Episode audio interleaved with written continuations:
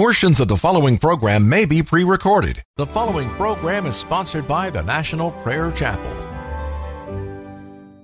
Blessed are the poor in spirit, for theirs is the kingdom of heaven. Blessed are those who mourn, for they will be comforted. Blessed are the meek, for they will inherit the earth. Blessed are those who hunger and thirst for righteousness, for they will be filled. Welcome to Pilgrim's Progress. I'm Pastor Ray from the National Prayer Chapel. These are the first four of the Beatitudes.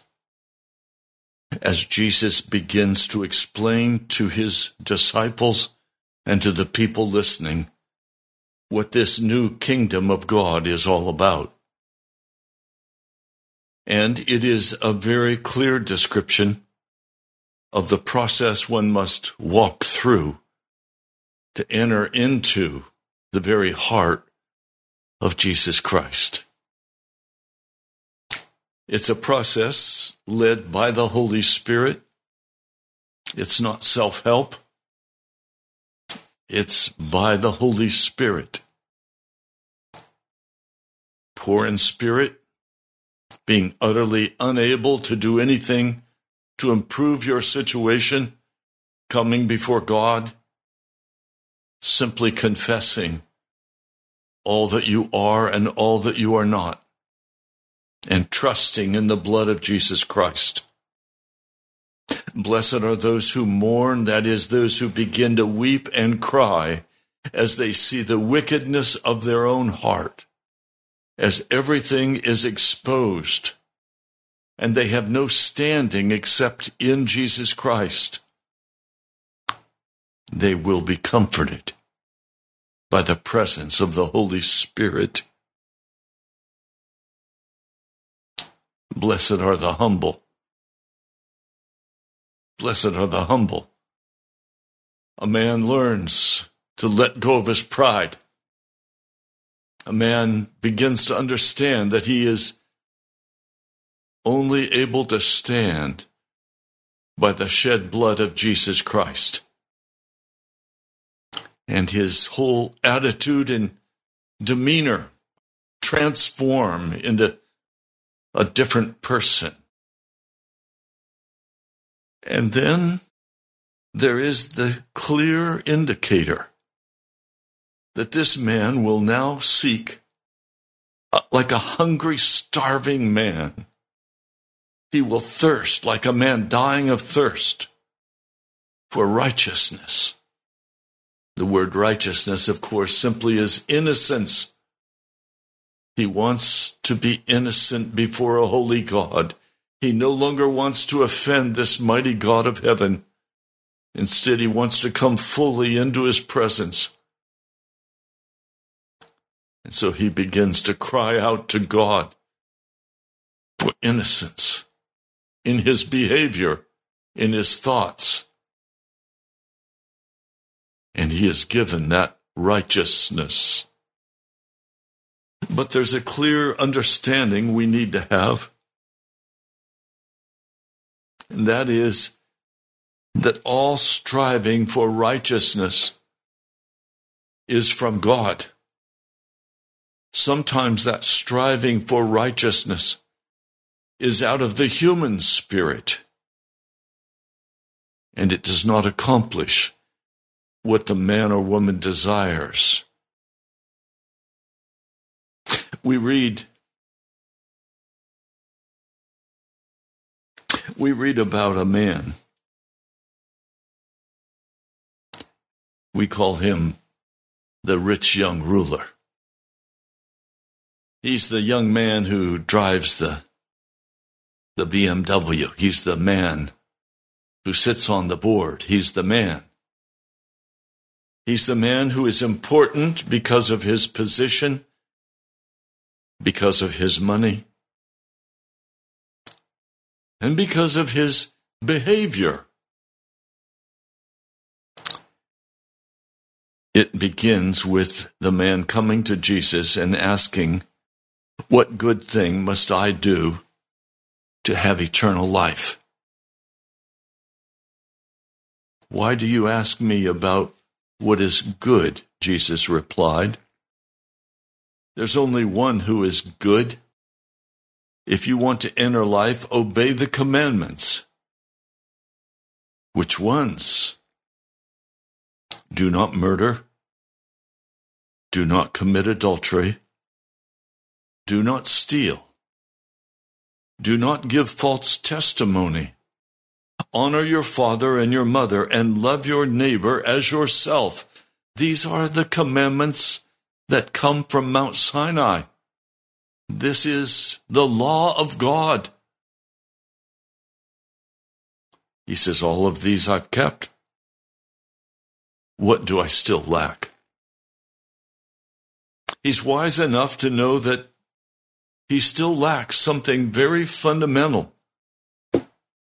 He still lacks something, and he feels it in his spirit, but he can't identify it because he has been collecting goodness all of his life. He's been collecting righteousness all of his life but it is not the righteousness of the kingdom of God. It is the righteousness of a man who thinks he can earn salvation by what he does. Jesus is pleased with this man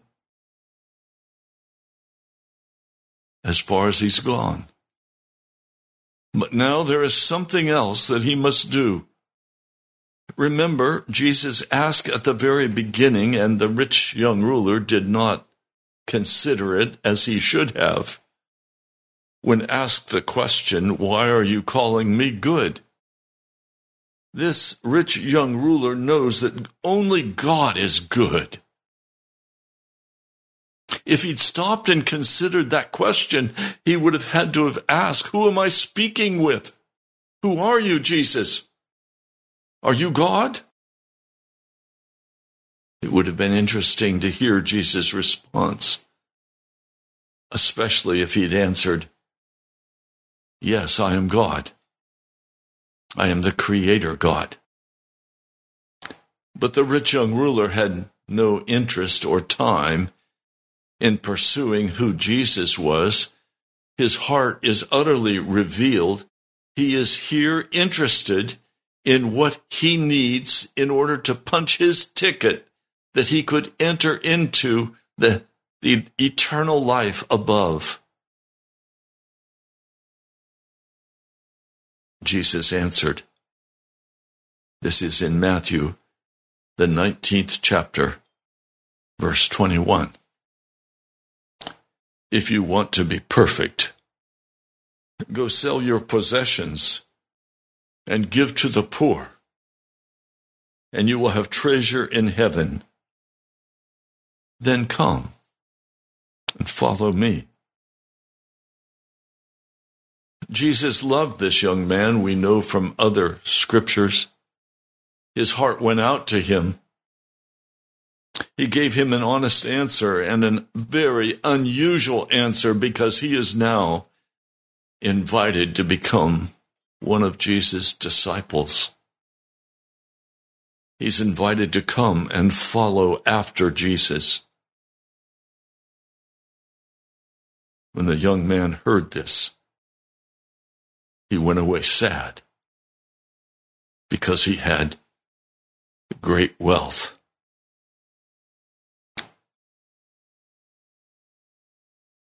He walked away from Jesus. He walked away from the invitation. He walked away from the invitation to be a disciple of Jesus Christ because his interest was in righteousness. The righteous one was standing before him. The good man was standing before him, but he did not recognize him. He had no spiritual perception. He knew what he wanted. he went and asked Jesus, What do I need to do to receive this? Well, go sell all that you have, give away all your money, and then come and follow me. After all, Jesus had a money bag. It had an endless supply. Whatever this young man would have ever needed would have been supplied to him. And he would have had the privilege of working with Peter and James and John and the others. He would have had the privilege of walking with the, the God of heaven. But that's not what he wanted. He wanted his ticket punched. Now, I share this story with you now, even though you probably know it well. I share it with you here to be very clear that seeking righteousness, as this first beatitude gives us, is not the game changer. It's vital. When a, a new Christian is born, it is necessary that that new Christian who is born earnestly seek after righteousness. It means totally letting go of the old behavior of the earth and taking on the behavior of the, of the heavens. That's a vital part of following Jesus. But the real heart, the game changer, is not shared with us until the end of the Sermon on the Mount. Let me read it for you. I'll begin with Matthew, the sixth chapter, verse 28. And why do you worry about clothes? See how the lilies of the field grow?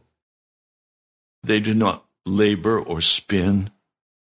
Yet I tell you that not even Solomon, in all of his splendor, was dressed like one of these.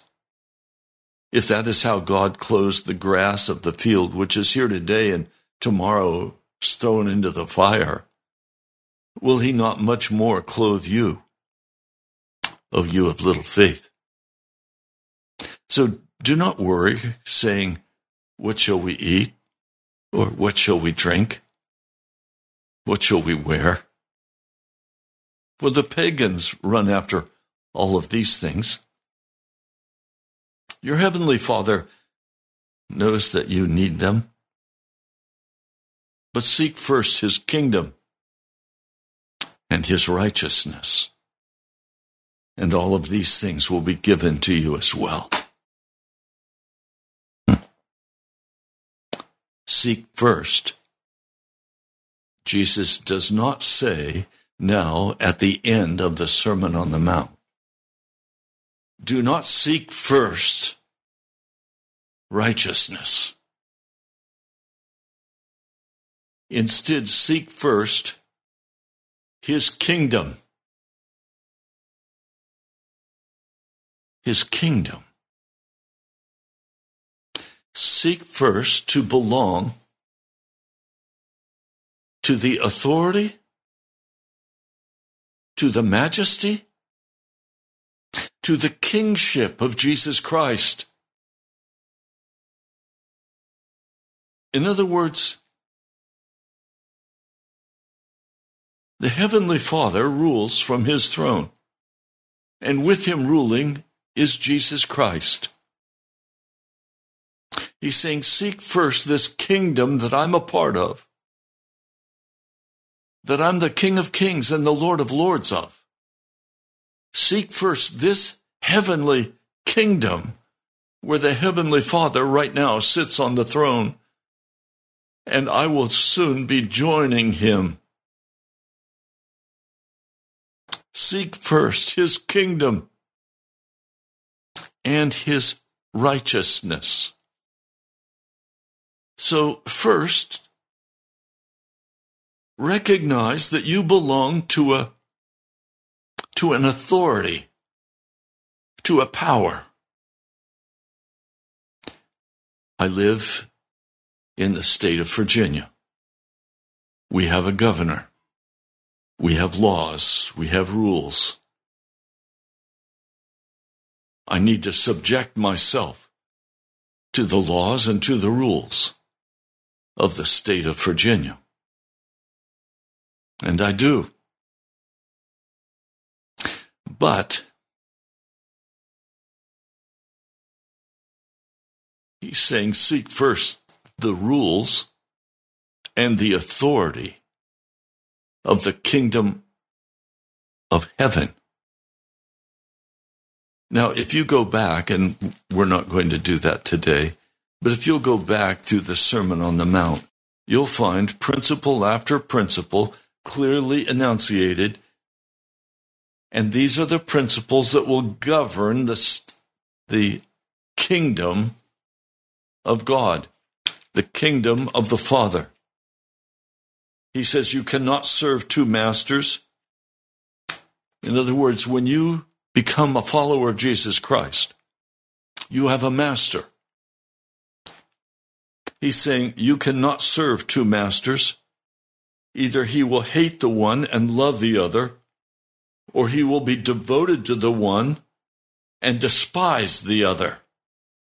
You cannot serve both God and money, or God and wealth. Now, the rich young ruler thought he could serve both, but he could not.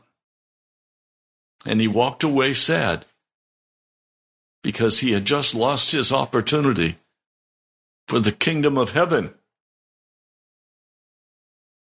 So you cannot be devoted to both God and money in the kingdom of heaven. That's a, a rule of this spiritual kingdom.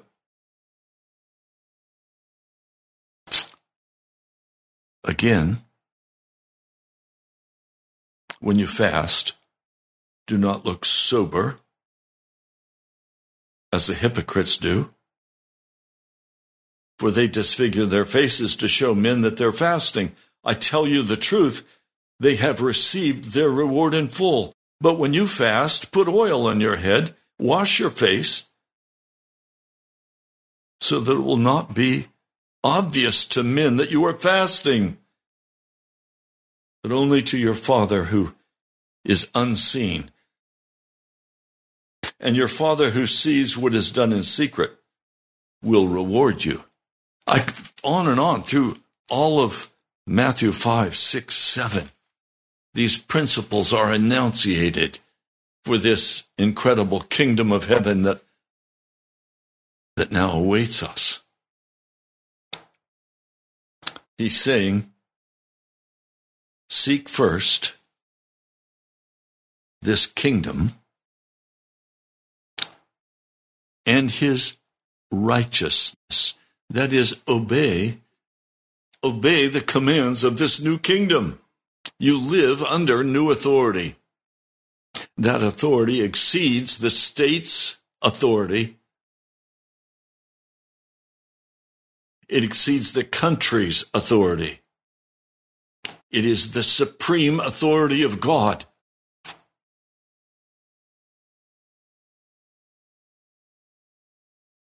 Can you wrap your mind around that? Now, let me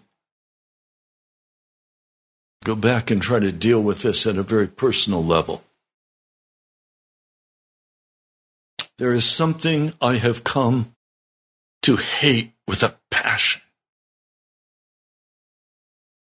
And that is double mindedness. I hate double mindedness. What do I mean? I hate living as a Christian in America, but playing patty cake with the devil on the side.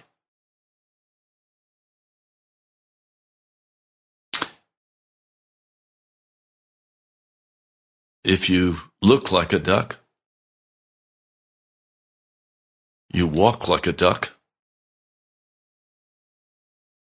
you quack like a duck, can I make the fair conclusion that you are a duck? I think I can. Here's the problem. we as Christians in America have, have become ducks. Oh, we say, no, we're not ducks. We're Christians. Then why do we walk like a duck and act like a duck and quack like a duck? What do I mean?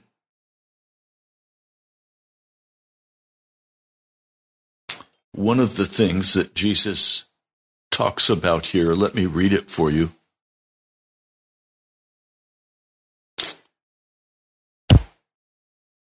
It's here in Matthew, the seventh chapter, verse 15. Watch out for false prophets. They come to you in sheep's clothing, but inwardly they are ferocious wolves. By their fruit you will recognize them.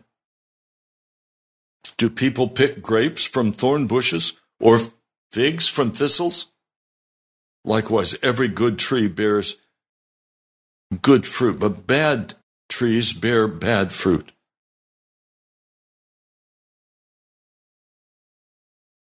Well, what am I saying? Hear me carefully, please. The false prophets of our day come in all kinds of dress. They come as wonderful movies. Oh, Pastor, you need to watch this movie because you'll learn about Jesus. You'll learn about healing. Oh, this is just a really good Christian movie, Pastor. But it's a false prophet. The result of its being watched does not increase your understanding of Jesus. It does not draw your heart closer to Jesus. In fact, it injects a cynicism into your heart that says the Word of God isn't quite right. It's not quite true. You can't, you can't really trust what it's saying to you. The cynics, mm, they may be partially right. Or you watch the false prophets of the. I better not even say. The movies that have superheroes in them. Can I tell you there is only one superhero, and he went to the cross and died on Calvary's tree. And when you watch these superhero movies, you are scorning the one superhero of the universe, Jesus the Christ. And then there are so many other ways that we have synchronistically brought together our faith in Jesus Christ and the behavior that we participate in, the places we go, the activities we engage in that have nothing to do with the kingdom of God. I remember we moved from the country when I was just in the first grade. And we were very poor. And the only place we could find that we could afford at that time was downtown in Sharpsville, Pennsylvania. My brothers and I thought it was cool because there were all kinds of back places to explore, back alleys and But we went in one store right on Main Street beside the liquor store, and we were in the apartment above the liquor store. I was sleeping on a army cot. I had no bedroom because the two big guys, the two big brothers, got the one bedroom, and I got the hallway with the army cot. I didn't think that was bad. But we went down the street, and there, very close to our home, was a news outlet. It was carrying magazines and newspapers and tobacco, soft drinks. But it also had a, a ping pong machine. I don't know if you understand, if I'm even calling it the right thing. No, it was a pinball machine. And you put your quarter in, you get a, you pull the, you pull the uh, little lever back and you let it go and, and the ball goes up and around and it begins to hit and bounce off things everywhere and you have levers where you begin to control it. Well, I had a quarter in my pocket. I said, I'm going to play the pinball machine. My dad came looking for us, and he knew right where to go the devil's house, the world. And there he found me, wasting my quarter on the pinball machine. He waited until I had finished. And he said, Raymond, you just gave the devil a quarter. I said, Daddy, what's wrong with it? He said, That's the point, Raymond. Everything is wrong with it. You didn't help anybody with your quarter. You can't pay your tithe to Jesus because you spent it on the devil. You didn't learn anything. You were just entertained. He said, Jesus is not pleased. I think you better come home and we better pray about it and you need to repent. Well, I soberly walked home. I said, Daddy, I still don't understand. I was just having fun. So my daddy said, Well, I'll pray and I'm going to ask Jesus to give you understanding. And when you have understanding, then you can repent. The Holy Spirit will show you. Well, needless to say, I never went in the devil's store again because I knew that pinball machine was there and it was like waving his hand to me and calling me and saying, Ray, come in, come in. And the owner of the store, a tall, bald headed man, he was waving, Hey, son, come on in, play the pinball machine again. I didn't. But I learned a very valuable lesson that in our culture, very little of, what we do has any eternal impact for heaven, but it has a great impact for hell. We can waste our money. We can accomplish that wasting of money without helping anybody. We can have what is called fun when nowhere in Scripture are we told to go have fun.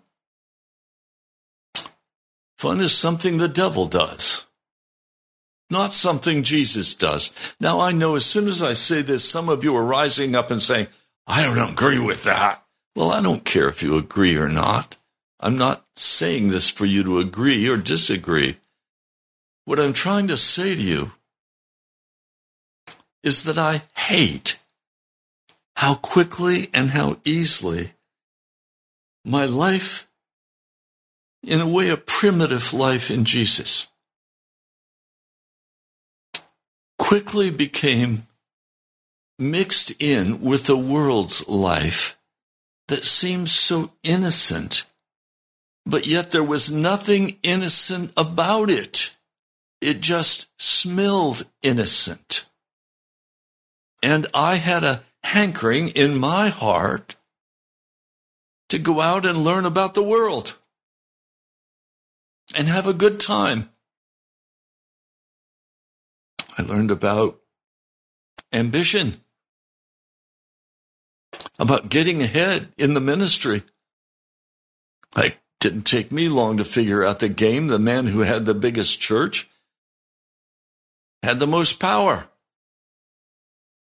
The man who had the biggest church was fawned on by everybody. And I quickly became addicted to all of the people saying what a wonderful pastor I was and inviting me to larger and larger venues to preach. I loved standing in front of thousands of people and, and preaching to them and, and having them in the palm of my hand. When I wanted them to laugh, I could make them laugh. When I wanted to make them cry, I could make them cry.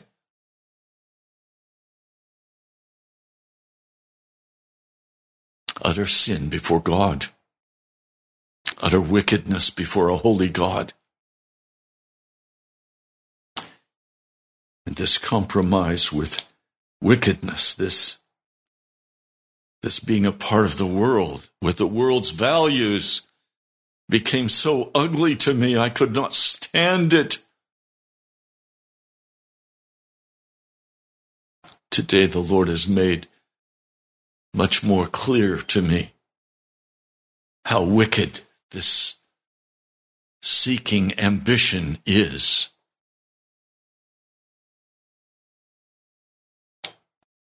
I tremble coming to preach this word to you.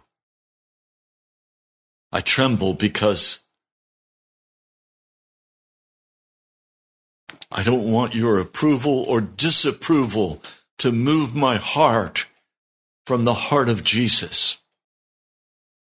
I don't want to play to the Christian church. I don't want to play to the secular society. I don't want to play their pinball machines. Neither do I want to play the pinball machines of the church.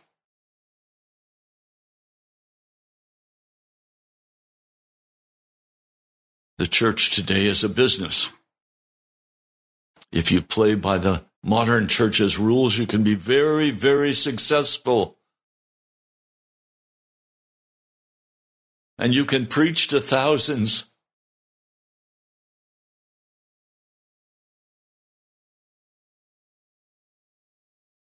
But don't tell them that they have to live for the kingdom of God and not for the kingdom of their own heart.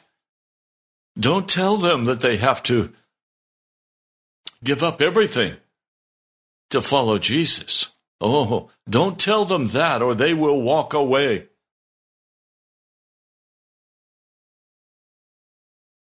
Can I ask you? Do you know what I'm talking about? Do you recognize what I'm speaking about? Do you play the church game Mr. Pastor, do you play the church game? One leader that I will not recognize or identify was president of the National Association of Evangelicals. I listened to him preach some years ago. He said, Look, being a pastor is a game. When somebody goes to the hospital, you rush to the hospital. Now, maybe they broke their leg. It may be they hurt their toe. So it doesn't really matter why they're in the hospital. It only matters that you were the first one there to visit them and that you prayed with them and that you kept coming back every day. You came back and made a pastoral visit.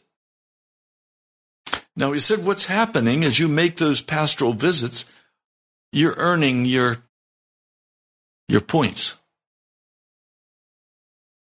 And then when they're well, they'll tell everyone what a wonderful pastor you are and they'll tell how you kept coming to the to the hospital and visiting them and talking with them and laughing with them and, and telling jokes. We love our pastor because he's one of us.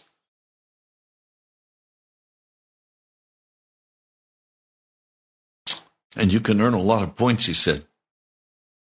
And then at some point down the road, something's going to happen in the church and somebody's not going to be pleased with you and then you're going to be up for discussion. But all of those people that you visited in the hospital, all of those people you took care of, they're going to all pop up and they're going to say, We love our pastor, you leave him alone. Well, Jonathan Edwards, it proved true. He wouldn't go to their social events and their parties. Instead, he stayed in his study where he cried out to God for holiness. Where he cried out to God for how he could change his church. Where he cried out to God. He needed a new heart. He cried out to God for revival. And when he preached sinners in the hands of an angry God, all of those people that he had no chits with, no points, they yawned. But later he went and preached that same sermon to another congregation, and the Holy Spirit fell in power.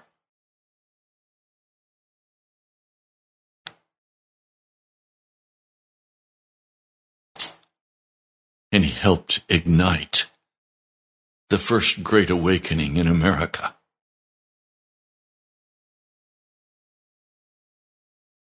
And with that great American awakening, he helped prepare the way for the Revolutionary War against England. Without Jonathan Edwards' sinners in the hands of an angry God, there would not have been an American Revolution.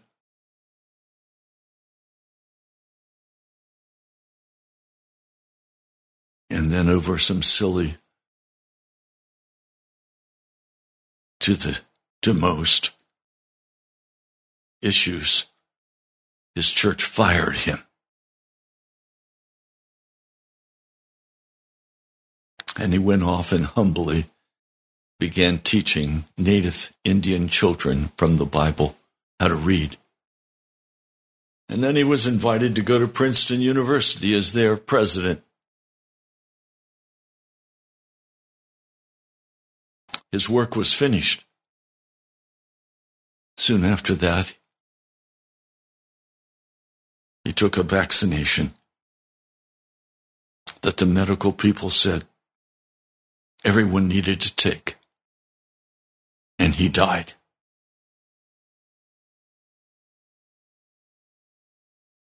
What am I trying to say to you today? I want you and I want my heart to search after the kingdom of heaven, the kingdom of the heavenly Father. I don't want to run after all those things that the pagans want. What are we going to eat? What are we going to wear? Where am I going to live? What car am I going to drive? What am I going to do for fun tonight? Some of you have wasted so much time as I have playing Monopoly or playing cards or playing Risk or some other foolish game. Just having fun. No, it was not just having fun. It was walking in the ways of this world and not seeking after the kingdom of God.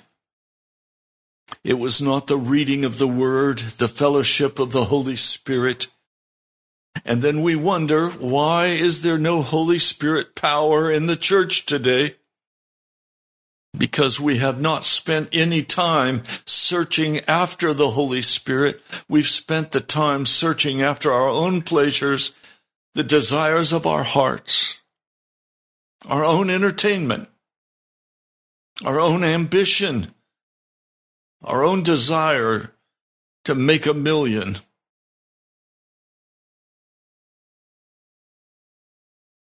We've had no desire for the kingdom of heaven. But he said, Seek first his kingdom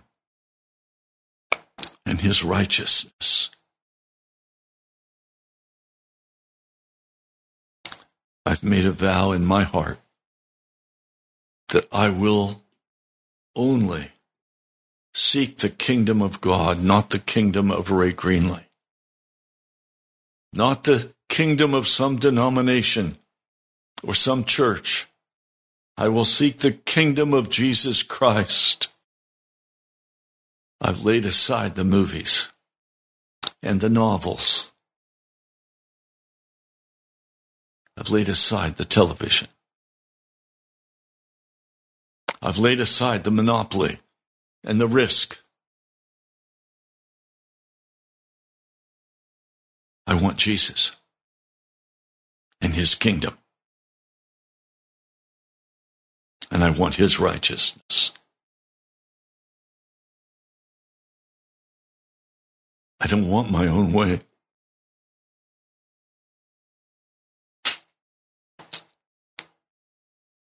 Therefore, Verse 24 Everyone who hears these words of mine and puts them into practice. Oh, that's where the hard part is. Letting go of the world, the flesh, and the devil. That's where the hard part is. Therefore, everyone who hears these words of mine and puts them into practice is like a wise man who built his house on the rock. The rain came down, the streams rose, the winds blew and beat against that house, yet it did not fall because it had its foundation on the rock. My brother, my sister,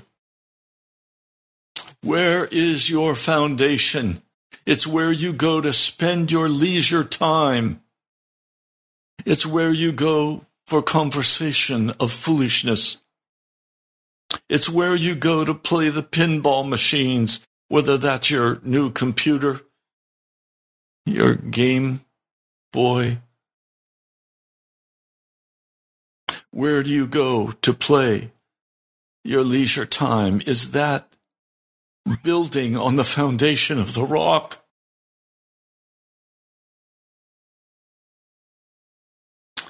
Everyone who hears these words of mine and does not put them into practice is like a foolish man who built his house on the sand. The rain came down, the streams rose, and the winds blew and beat against that house, and it fell with a great crash. I can tell you out of the years of my own life, the rains will come and the winds will blow and the ferocious attacks of the devil will come, particularly in the early morning hours, telling you that you're a liar, telling you that you cannot trust in the God of heaven, telling you that you must go your own way and discover your own path telling you that you have a right to go enjoy whatever you can enjoy in this life. The devil will come and ferociously attack you and say, You're going to die. You will not make it. Your case is hopeless. You cannot be healed. But when the winds come and the rains blow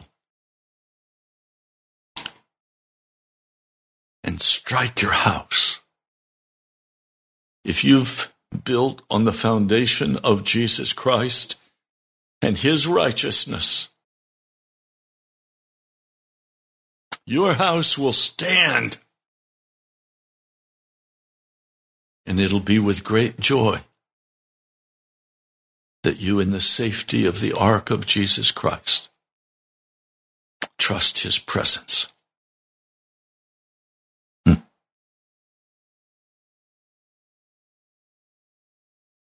I wore this black shirt and jacket today for a, a very specific reason.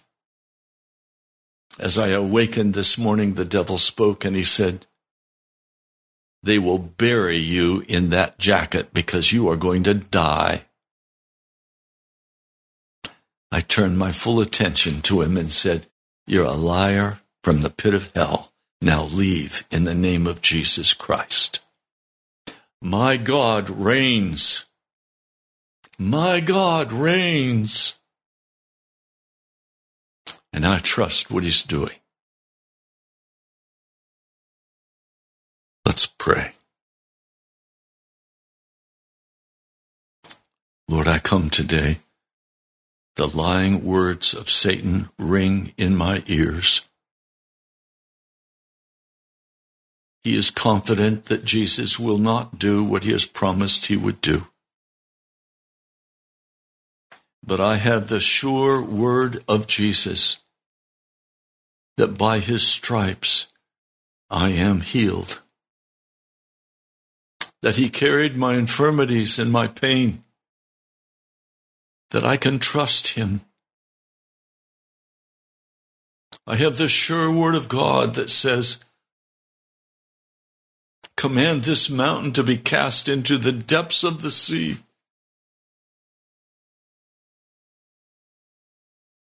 And I have the faith of God to believe and know that it will be done for me. I praise the name of Jesus. I stand against the pinball machines of the devil. I stand against the lies of Satan. I will not pursue his casual wickedness. I recognize we stand in a desperate time on the edge of war. Every day, the, the sounds of war increase, and this lifestyle that we have so comfortably enjoyed is going to be smashed on the rocks of the devil. But Lord, I built my house on the rock Jesus Christ. And I'm not going to give way. I'm not going to change positions. I'm not going to agree that the devil has said I would die.